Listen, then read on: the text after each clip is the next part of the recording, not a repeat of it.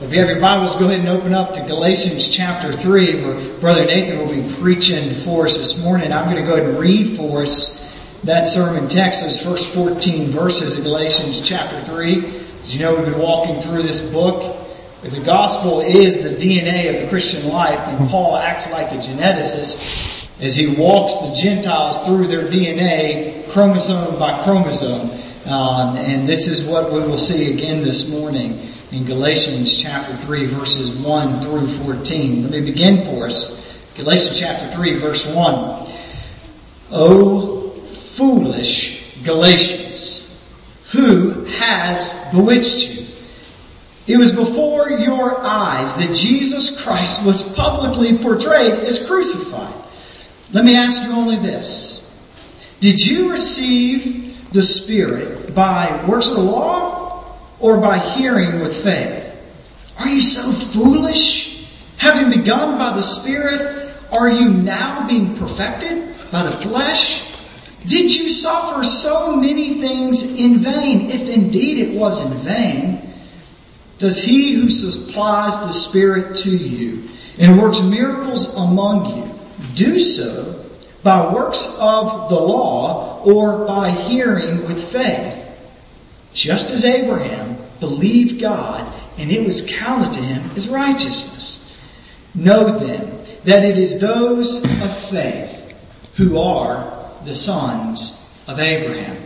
In the scripture, foreseeing that God would justify the Gentiles by faith, preached the gospel beforehand to Abraham saying, in you shall all the nations be blessed.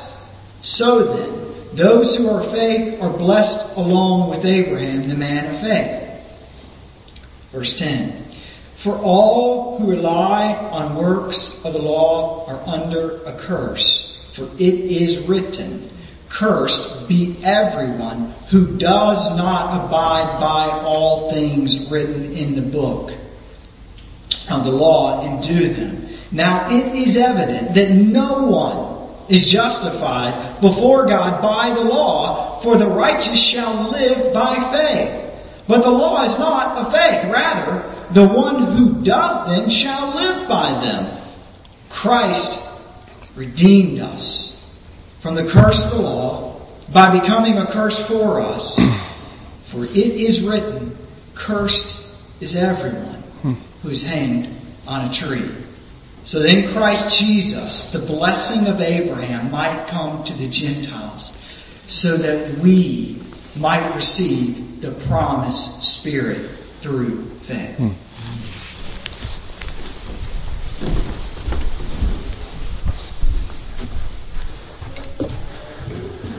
Well, good morning, church. In part, I, I'm glad that Tim got to read the text so that you could see that Your pastor's assigned 14 verses, not uh, not me. So, so hopefully you've uh, found your way to Galatians chapter three. Galatians chapter three.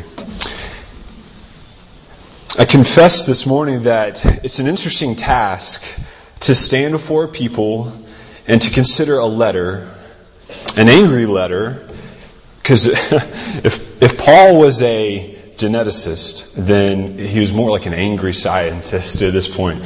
Um, but to consider a letter, an angry letter that wasn't written to us. In fact, it wasn't even written in our language or in our cultural context that was even remotely close to our own. It almost feels as if we're reading someone else's mail. So we have quite a task at hand. So if you would pray with me for God's help. Father, only you can work the miracles that are necessary today. So I'm asking on behalf of your church, would you be gracious to us? That by your Spirit you would illuminate your word to your people for our good and for your glory. Amen. So we come this morning to a frustrated Paul, and before we go anywhere, we need to figure out what Paul is so chafed about. Something has obviously disturbed Paul. Something has caused him to call the Galatians foolish and to accuse them of being accursed or under an evil spell. And so if you let me, perhaps I can summarize it like this. There are perhaps three charges initially in Paul's uh, points of frustration. The first is that the Galatians appear to have forgotten their hope for salvation. He says, Do You remember how you came to Christ in the first place? You heard the gospel preached, you believed, and the Holy Spirit was poured out, and you were changed. But none of this was because of your ability to obey the law. Paul also says that the Galatians had forgotten their hope for sanctification. He says that you began by the Spirit. Why would you turn back to the flesh? Additionally, Paul says in these first five verses that they had forgotten how God had demonstrated his faithfulness to them. That even the scars of the suffering and persecution that the Galatians bore were in fact trophies of God's constant faithfulness to his people, even in the midst of suffering. It is Paul who is in some pleading, do not be tricked. Do not be tricked into slipping into believing a counterfeit gospel. Now, before we, we go much further, perhaps it would be helpful to remember that as we come to this text today, we come acknowledging that this is God's Word, that it has been preserved and it is profitable and it is useful and is worthy for our careful consideration. We acknowledge that with the scriptures, we have found that there are often many difficulties. Paul's argument is dense. It's confusing. I read this text over and over and over and over again. It is, it's confusing. But here's what I've found. That with the scriptures, hard sentences often hold magnificent truths. And that is the case for us this morning. It is a text that though it is written to a people in a different culture two millennia ago, and it seems to be written on an occasion that may not have much re- relevance to us. Perhaps, you know, I doubt that anyone here is tempted in trusting the Jewish moral, legal, and social law for justification. I'd be surprised if I, if I learned otherwise. And I'd, I'd take it even a step further to say that I doubt anyone here would confess that they're even trusting in their good deeds to be made right with God. So, how does this text relate to us? I'm going to suggest that this text is remarkably relevant to us for two main reasons. First of all, the temptation that the Galatians were facing is a temptation that the church is facing today. Their temptation was not to abandon the gospel. Their temptation was to add to the gospel. The church in Galatia had slipped into what may be the single most destructive danger in the life of a Christian, and that is Jesus plus something. Jesus plus. A second reason that this is so important for us is that Paul is answering in excruciating detail what is the most important, the most relevant question throughout all of history, and that is this. How can man be made right with God? How can man be justified before God? I'm going to suggest that to understand Paul, to understand Paul's argument, that we would be helped by identifying three different kinds of justification that appear throughout this text. And in an attempt for clarity, I'm going to try to structure the rest of our time together through these different types of justification. These three choices for justification are as follows. I think we have this up on the screen. Active righteousness, passive righteousness, and what I'm calling semi-active righteousness. So let's begin. What do I mean by active righteousness? Well, take a look in your text. We see several different phrases that are scattered all throughout these first 14 verses. Let me just read a few of them briefly. Verse 2. Did you not receive, did you receive the Spirit by the works of the law? Verse 3 Are you now being perfected by the flesh? The works of the law appear again. Verse 5. Verse 10 For all who rely on the works of the law. Verse 11 No one is justified before God by the law. And then in verse 13, the curse of the law. Paul is using some extreme language and coming down hard on the Galatians for their relationship with the law. It almost sounds like that the Galatians are fools for liking the law so much. And is that now, you foolish Galatians, who has bewitched you? It almost sounds like that they were fools for liking the law so much, and it almost sounds like that Paul is even anti-law. Now, from our cultural and historical perspective, we may feel even more unable to relate to why the law was so appealing to the Galatians. If you grew up in church, you've probably heard much about the law, and you're probably not, you probably don't feel very attracted to the law. This temptation probably feels extremely foreign to you. So, let's consider what exactly was the appeal of the law for the Galatians. Furthermore, let's consider what is appealing about the law. How does it appeal to us? I'm going to suggest that the law appealed to the Galatians for a couple reasons, and that these reasons are the exact same reasons that the law is appealing to us in 21st century modern America. The first is this. The law is beautiful. The law is beautiful. God is the author of the law. The law is an expression of God's moral beauty. The law is perfect. It's a moral reflection of God's character. This is why the psalmist cries out over and over and over again in Psalm 119. Oh, how I love your law better than a thousand pieces of gold and silver. Oh, I delight in your law. And it's not just an Old Testament theme. Paul, in Romans chapter 2 gives us remarkable psychological insight into the workings of the human heart. Paul says that by default, the law is written onto the hearts of mankind, suggesting that when we are born, we are pre-programmed to be lawkeepers. Now this is amusing because I have a year old daughter and she is not a lawkeeper right? If you have children, you can probably attest to this, right? But Paul is suggesting that we are pre-programmed to be lawkeepers. That we know that we are supposed to obey a higher moral standard. Paul says in Romans chapter 2, For when Gentiles who do not have the law, by nature do what the law requires, they are a law to themselves even though they do not have the law, they show that the work of the law is written on their hearts, while their conscience also bears witness, and their conflicting thoughts accuse or even excuse them. Friends, as humans, we are wired in such a way that we naturally delight in the standard of the law. Life without law is chaos, and life without a good law, or life without a beautiful law, is oppression. The law is beautiful, and we are naturally drawn to its beauty. But I think there's another reason why the law appeals so much to our hearts. And let's call that this morning the hope of the law.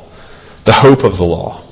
And what do I mean by the hope of the law? It's simply this. The law seems to offer a ticket. The law seems to be the way. You see, the law reveals God's standard for humanity. And, and that's a big deal. The human condition is not that there's a God and that He's displeased, but we just don't know how to please Him.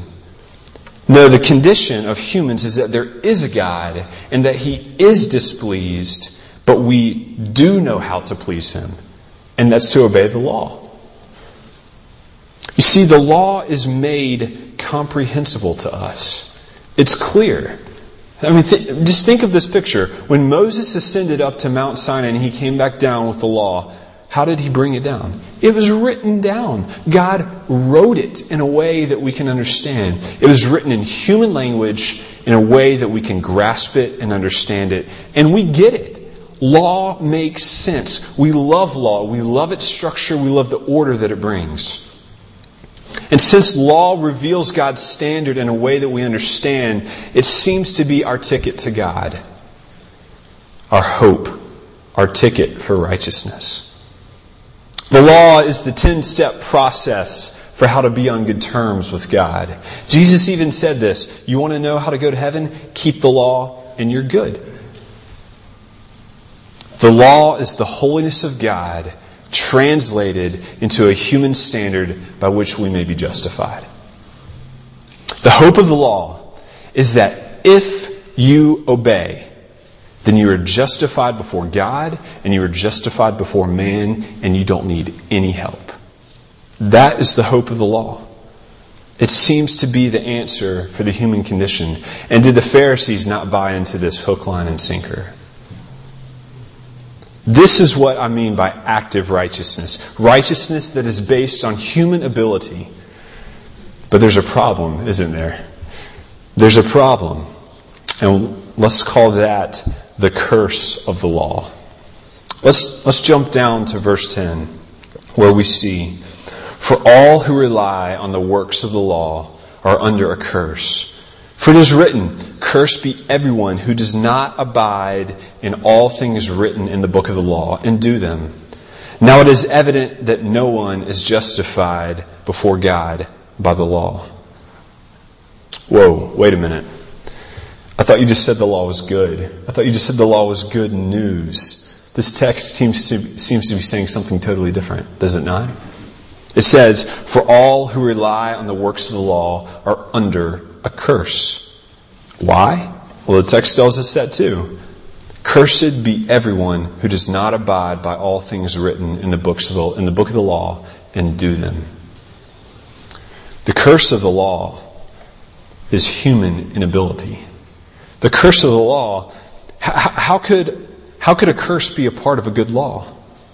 We know that the law is good. We know that it's from God. We know that it's the legal standard that is derived from His beauty, from His justice, from His holiness. So what's the problem? Did you notice that word in verse 10?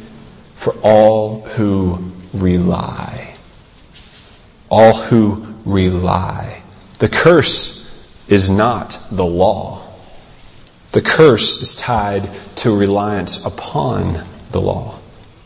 Reliance upon the works of the law. The curse is reliance on our ability to keep the law. Is this not the clear assumption in verse 11? Now it is evident that no one is justified before God by the law. Paul's assumption is, is obvious and it's clearly this. We don't keep God's law. We don't, we don't even come close.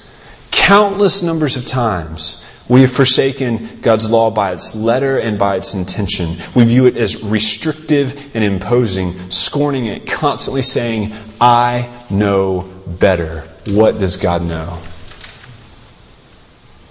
And we can't even live up to our own standards, can we not? You think about your life, not only can we not live up to God's standards, we can't even live up to the standards we set for ourselves. Humans' inability, our human inability and our failure to keep God's law is so apparent, so extensive, so well documented and verifiable that look what Paul calls it in verse 13 the curse of the law. And this brings up what I think is a really helpful point in understanding the purpose of the law. And that's this the law simply reveals God's standard, it doesn't enable us to keep it. The law reveals God's standard, but it doesn't enable us to keep it. I've recently become intrigued by chess, and please don't give me any wedgies or noogies in front of my daughter. I understand. Um, it's a, it's a game of remarkable complexity and skill, has deep history. Some of the brightest minds in the world are interested in it. And I was recently reading a column of a man who had read or interviewed seven grandmasters, and grandmasters is the highest ranking in chess. There are none in the United States. And he asked them, what advice would you give to beginners, right? And out of all seven, four of them said the same piece of advice. Listen to this. Find the best, the best place on the board for each piece and put it there. Find the best place on the board for each piece and put it there. That is the most unhelpful advice I have ever heard. Right? If I could do that, I would be the grandmaster. I would be giving the lame advice. Okay, so for those of you who are completely geeked out towards me, let me give you a basketball illustration. It's like a basketball coach telling his player, when you shoot, be sure you make the shot. That's not helpful. My problem is not that I don't know the rules of the game. My problem is I have a mediocre jump shot. I know the goal. I know the rules. I just can't do it. Reflecting on this point, an old author once said, a rigid matter was the law, demanding brick, denying straw. Friends, the law of God is the perfect standard, but it is completely powerless to produce change in our hearts.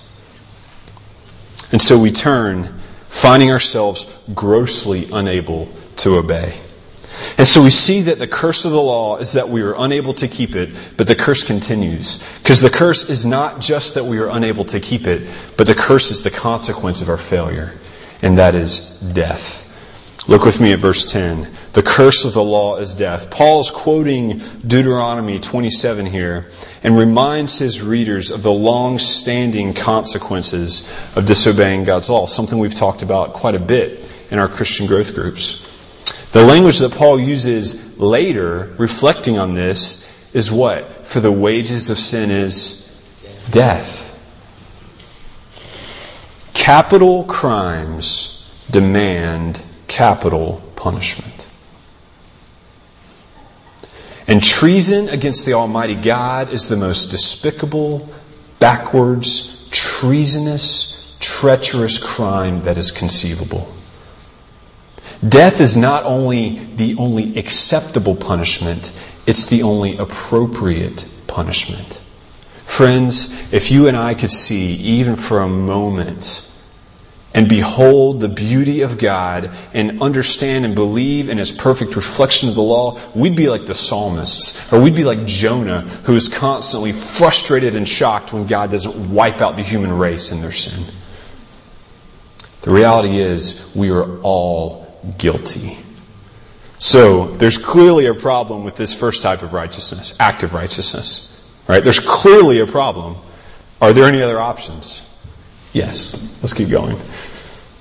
A second option is what we can call passive righteousness. And what do I mean by passive righteousness? Well, Paul makes the case for this in two parts. First, we see a discussion of Abraham, the man of faith, and then secondly, we see the curse of the cross. So let's consider Abraham, the man of faith. Let's actually jump back a few verses and read verses 6 through 9, where Paul says, Just as Abraham believed God, and it was counted to him as righteousness. Know then that it is those of faith who are the sons of Abraham. And the scripture, foreseeing that God would justify the Gentiles by faith, preached the gospel beforehand to Abraham, saying, In you all the nations of the earth shall be blessed. So then, those who are of faith are blessed along with Abraham, the man of faith. Paul's whole argument in this section, if you can follow it, is that salvation is the blessing of Abraham. That salvation is the blessing of Abraham. So, what does that mean? Right? To consider and to understand the blessing of Abraham, we have to first consider God's promise to Abraham. So let's walk through this briefly. God's promise. The text says in verse 6 Abraham believed God and it was counted to him as righteousness. So, so what did he believe? Well, we read it this morning um, as, as we listened and heard the word of God together. God's promise to Abraham was multifaceted. But the specific part of God's promise that Paul is quoting here is in Genesis chapter 15 where he says, as we heard this morning, you, your very own son shall be your heir. And he brought him outside and said, Look up toward the heaven and number the stars if you're able to number them. Then he says, So shall your offspring be. And Abraham believed the Lord and was counted to him as righteousness. The promise was that God would give Abraham a son. And this is no small promise because there's a couple really interesting circumstances about, about the story that you're probably familiar with. At this point, Abraham was probably about 75 years old. He and Sarah were obviously well past childbearing years.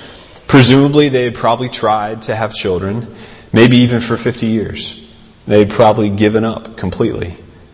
It was an impossible thing to hope for. It was an impossible thing to hope for. But notice Abraham's response in verse 6.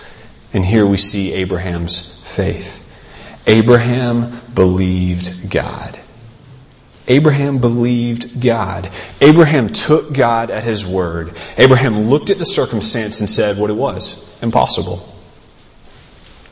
He saw there's nothing he could do. He had in fact been trying for years to achieve this with no success. He and Sarah had so little faith in their ability to produce a child that even after the promise, what did Sarah do? She laughed at God. She laughed. It was hilarious to her. She sinfully laughs even at the thought of God Himself being able to produce a child from her body. The task that was at hand was impossible. No matter what Abraham did, he could not do it. He was helpless. He was a passive actor in a drama yet to be unfolded. If this was going to happen, God was going to have to do it. And so what did Abraham do? Abraham placed his confidence in God's promise to work on his behalf. Remember that phrase, to work on his behalf, where he was completely unable to help himself. Abraham placed his confidence in God's promise to work on his behalf where he was completely unable to work or help for himself. And then, quietly, a staggering truth came booming down from heaven into the course of human affairs that would change everything. Abraham's faith was counted as righteousness. Abraham's faith was counted or numbered or considered to be righteousness. That means a man who is not actually righteous can be considered righteous as if he is actually righteous. What about, what about the law? What about the curse? Well, we'll have to wait and see because we're not done with God's promise to Abraham yet. Verse 8 says, And the scripture, foreseeing that God would justify the Gentiles by faith, preached the gospel beforehand to Abraham, saying, In you shall all the nations of the earth be blessed. And so now we see that this promise was a bless, to be a blessing to the nations. The text says, preach the gospel beforehand to Abraham. Did you hear that? Did you catch it? Paul explicitly says that this message given to Abraham was the gospel. The gospel was that Abraham believed God and it was counted to him as righteousness. The message that was given to Abraham was that man can now be justified by faith. Righteousness applied through faith is now the hope for humankind. And he goes on to describe the scope of God's blessing, saying, In you all the nations shall be blessed. And all of a sudden we realize that this promise is not just about one family's infertility. The promise was not just for Abraham and his progeny. The scope was much greater, namely all the nations. Abraham was not going to be the only one who was justified on account of faith or someone else's righteousness. God was taking this blessing global. What was the blessing? The gospel, justification through faith. This gospel blessing, the blessing that God promised would reach every man on every nation on earth, was only partially revealed, though. Do you see that in the text? In the scripture, foreseeing that God would justify the Gentiles by faith. The blessing of justification by faith was preached to Abraham, but it was not yet accomplished. The blessing of justification by faith was preached to Abraham, but it was not yet accomplished. So let's turn our attention to now how this can be accomplished. We've already considered the curse of the law. Let's now consider the curse of the cross. Two crucial components of what Christ accomplished on the cross will help us here. Verse 13 says this Christ redeemed us from the curse of the law by becoming a curse for us. For it is written, Cursed is everyone who is hanged on a tree, so that in Christ Jesus the blessing of Abraham might come to the Gentiles, so that we might receive the promised Spirit through faith. Friends, these dear sentences hold the most remarkable and precise truths that were ever considered by the human mind. And let me, let me try to summarize them in just two words. Redemption and substitution. Redemption and substitution. There are many important words in the scriptures relating to Christ's work on the cross. Here we have two. Redemption and substitution. The text says Christ redeemed us from the curse of the law. Rede- to redeem means to buy or to buy back, whether it's by purchase or by ransom, as John Stott describes it. Another definition, which I thought was most helpful, is simply to buy off. To buy off. To redeem is to buy off. And keep in mind that this concept of redemption was probably much more familiar to the ancient original readers of this than it is to ours, because in this world was was common. It was much more commonly used because of a thriving slave market. Slaves would be redeemed or purchased at a ransom, and that was considered to be the price of release. To redeem meant to buy back enslaved property. To buy back enslaved property or to pay off a debt. And think of this. God's holy law demands, cursed be everyone who does not abide by everything in the law. The, the curse, the debt, this was God's idea. God ordained the curse. God could not look the other way. God couldn't break his own law. He would cease to be God. Instead, he would be a wishy-washy, inconsistent, unrighteous impostor. But since we are unable to keep the law, and since lawbreakers are justly enslaved to the penalty of death, we must die in our slavery or be redeemed. We must die in our slavery or be redeemed. So the question is now, how does a holy God uphold the righteousness of the law and accomplish redemption? How does a holy God uphold the righteousness of a law that is a reflection of his own character and purchase slaves? God's answer is substitution. So we've discussed redemption briefly, now substitution. Christ became a curse for us. The scriptures proclaim that Christ became the curse for us. He was our substitute. The law demands that lawbreakers bear the curse. But Christ, the only law keeper, stood underneath the totality of God's righteous judgment and wrath. The curse was not the law. The law was good. He didn't redeem us from the law. He redeemed us from the curse of the law, which is death and our inability to obey it. The curse of the law that Christ bore was the curse of God's law. It was God's curse of His law. And though He was put to death at the hands of wicked men through a horrible miscarriage of justice, let's make no mistake about it. Christ was not killed. He laid down His life. And God poured out the full scope of His wrath on our Lord. Friends, Listen to me carefully. God does not forgive sin. God forgives sinners. God does not forgive sin. God forgives sinners. This is how verse 14 is possible, so that in Christ Jesus, the blessing of Abraham might come to the Gentiles, that we might receive the promised Spirit through faith.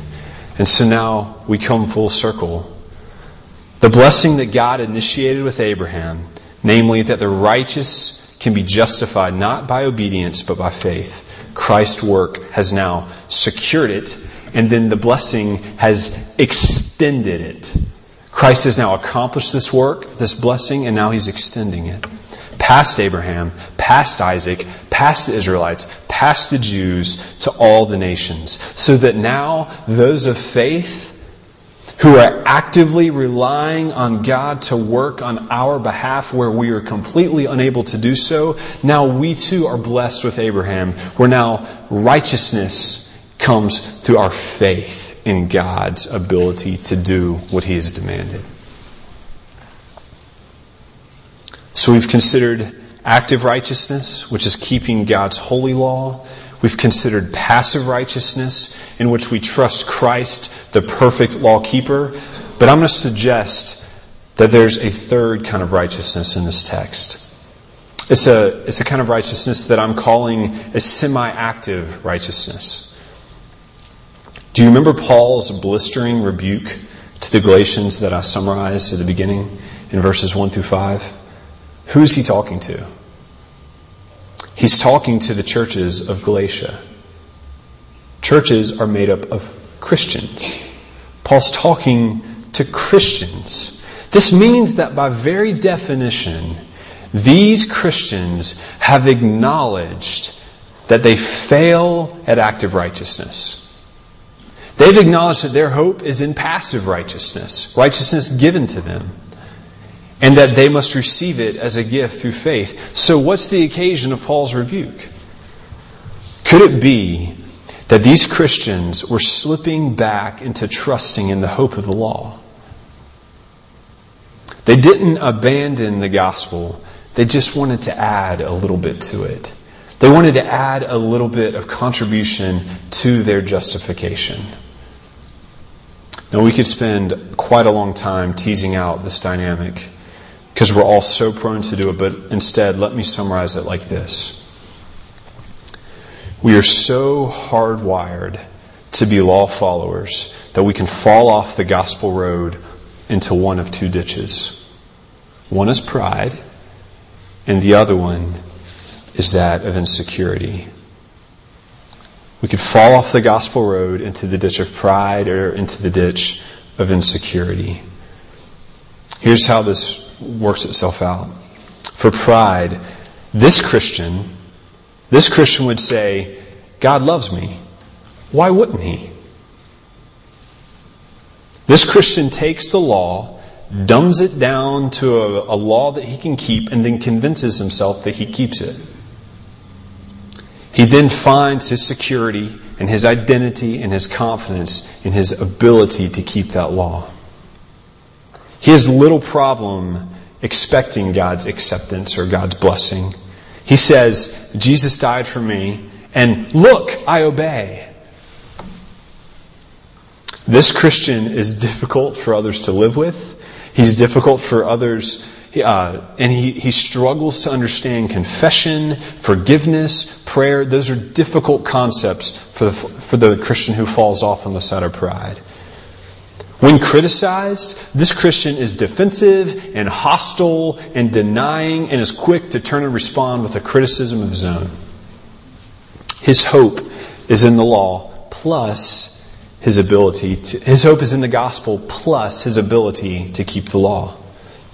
But I think there's another ditch alongside the gospel road, and that is of insecurity. This Christian would say, I don't know how God could could ever love me. Why should he? He's spiritually moody. He's constantly analyzing his performance. The Christian life to him is a major frustration in which he is constantly trying to prove his love for God. His demeanor is usually downcast and he considers struggles with little success and is unable to break sinful habits in his life. He often fails to see past his own struggle with sin and consider the needs of others. He may be willing to agree with the criticisms that others bring against him, but then he in turn responds by being devastated, depressed, and living in the pit for days. And every once in a while, when he obeys, he finds himself feeling a little better, but all he's really done is crawl up into the other ditch, the ditch of pride. Friends, we are just like the Galatians. We are so prone to be duped or bewitched into believing another gospel, prone to forget the declaration of the cross, which has been so vividly preached to us, that it is as if Christ was publicly portrayed as crucified before our eyes and we turn away. Instead of trusting in the Spirit, which we received through faith, we are now eager to prove ourselves before God and for other people. So at this point, let me, let me say this. For those of you who are here that do not trust Christ to be your Savior, let me say this. God's law says that you are far worse than you realize. Death is coming. God's law says that you're far worse than you realize. Damnation is coming, and that is the only hope for you. Unless you turn to justification through faith. And that's the end of the story. For those who are saved, we can look to Christ and His accomplishment on the cross and we hear the same refrain. The law says that we are far worse than we ever realized. But the gospel says that we are far more loved than we ever dared to dream. We are far worse than we ever realized, but the gospel says that we are far loved. We are loved far more than we ever dared to dream. And so to those who are not saved, my plea for you is this. Cease striving. Cease striving. You cannot live up to the works, to the standard of the law that God demands. Christ took our place. In my place condemned he stood. And then the wrath of God was satisfied on our behalf. So now, how do we live inside of the gospel? How do I stay on the gospel road without falling off into the ditch of pride or the ditch of insecurity? It's by trusting squarely in this truth. In Christ, there's nothing I can do that can make Him love us more, make me, that can make you love me more, and nothing I could do to make you love me less. In Christ, there's nothing that I can do that can make you love me more, and nothing that I could do to make you love me less. This is the story of the gospel of Jesus Christ. That our acceptance is not based on our works, and it's not based on our obedience after our conversion, but is on Christ and Christ alone. May we not be like the Galatians, bewitched into believing that something other than Christ can provide hope for us.